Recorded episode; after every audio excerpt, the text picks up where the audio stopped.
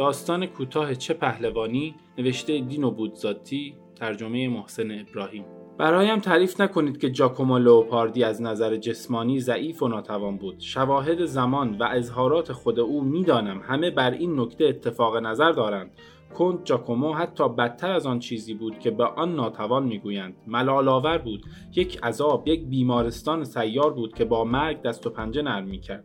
ولی همه اینها باور نکردنی است. اعمال آنها را به شدیدترین وجه تکذیب می کند اگر واقعا آن آدم دردمندی که گفته می شود می بود شعرهایی را که سرود هرگز و هرگز نمی سرود شعر شعر ناب بیش از هر چیز تجلی قوای جسمانی است. پشت آن طبیعتا نبوغ وجود دارد اما نبوغ بدون ذخیره نیرومند توان جسمانی هیچ کاری از دستش بر نمی آید در نتیجه درست است که لوپاردی از همه بیماری های ممکن و قابل تصور رنج می برد اما شکی نیست آن هنگام که زیباترین اشعارش را می سرود گرچه بسیار نومید می بایست نیروی افسار گسیخته هستی را احساس می کرد. برای ارتباط با ما آیدی صوفی underline couple را در اینستاگرام جستجو کنید.